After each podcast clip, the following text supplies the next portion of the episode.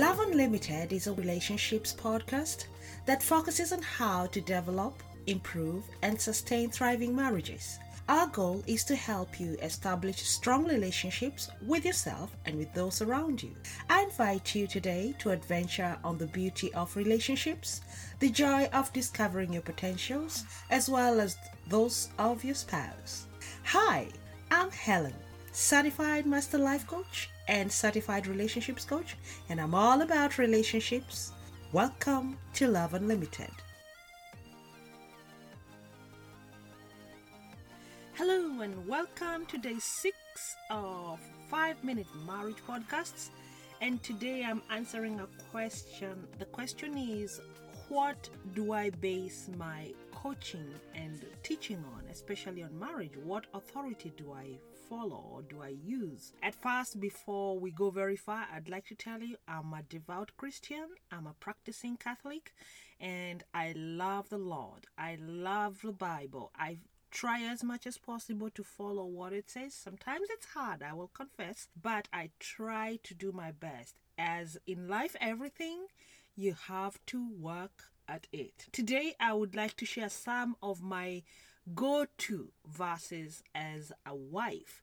And I'm sharing it with you as spouses, married couples, so that you can also have strong points from the Bible that you can use whenever you're referring to uh, your relationship. The first one is about your coming together as a couple. Genesis chapter 2, verse 24 says, Therefore a man shall leave his father and his mother and hold fast to his wife, and the two shall become one flesh. You become one flesh when you marry your husband, uh, when you marry your wife. You cannot say, I'm 50 50, I'm home 50 50, I'm here 50 50. You totally give yourself to your spouse so that you become one. And the unity of oneness here means unity of purpose, unity of love, unity of respect, unity of goals, unity of the way forward as a couple, unity of family. So from here comes children who are the fruits of your love. And my other one is from Ecclesiastes. It's about teamwork as a couple. And in this case, the teamwork is between husband, wife, and God. And it says, though one may be overpowered, two can defend themselves. A cord of three strands is not quickly broken. You cannot be quickly broken when it is you, your spouse, and God. You become a strong team. And there's another one about separation and disagreements and falling apart. Mark 10, chapter, chapter 10, verse 9. Therefore, what God has joined together, let no one put asunder. What does the Bible say about love? Ephesians chapter 5, and it's a long one. I'd like you to go and read it all. Husbands, love your wives as Christ loved the church and gave himself up for her, that he might sanctify her, having cleansed her by the washing of water with the word, so that he might present the church to himself in splendor, without spot or wrinkle or any such thing, that she might be holy without blemish. In the same way, husbands should love their wives as their own bodies. He who loves his wife loves himself, for no one ever hated his own flesh, but nourishes and cherishes it just as Christ does the church. Remember, this right cuts right into the heart of selfishness. If you marry, you cease to be selfish. And if you continue to be selfish, then it will be selfish with you and your wife being one. Everything you do to your wife is as if you're doing it unto you.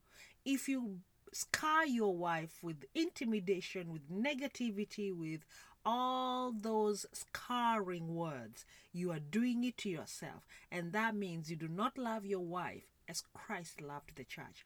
But if you uplift your wife, you treat her well, you ready to lay down your life for her, protect her, provide for her. And this does not mean wives should stay at home and wait to be provided for because remember, you are a teamwork. It only talks about husband's role. We have a lot more as women and wives to do as well. But the husband's role is to protect, to lay down his life, and not laying down his life just to die. But he shall provide, he shall protect, he shall be the pillar of the house. Remember, the wife is the neck. The neck helps the head to turn. The neck helps direct the house and how which way to go. You run, you take care of your house, you take care of your children, you take care of your husband's well-being as well. When he comes home tired and you've just been at home be the queen for that man. And if he wants to, someone to release his stresses on be there for him. And your children need someone to talk to and to lay their burdens on be there for them. And your husband is also there for you. Therefore it's a circle. And another one i'd like to share here and over all these virtues that is colossians 3.14 over all virtues put on love which binds them all together in perfect unity. I'll read it again. Over all these virtues, put on love, which binds them all together in perfect unity. If you do not love your spouse, it's a hard job trying to work together. You will need to do that. Ephesians 4, chapter 2, chapter 4, verse 2 and 3. With all humility and gentleness, with patience bearing with one another in love, eager to maintain the unity of the Spirit in the bond of peace. When there is no peace in the house, it means there is lack of humility. When there is so much stress in the house, there is lack of peace. This is what lacks in the house humility, gentleness, patience, patience, bearing with one another in love and eager to eagerness to maintain unity.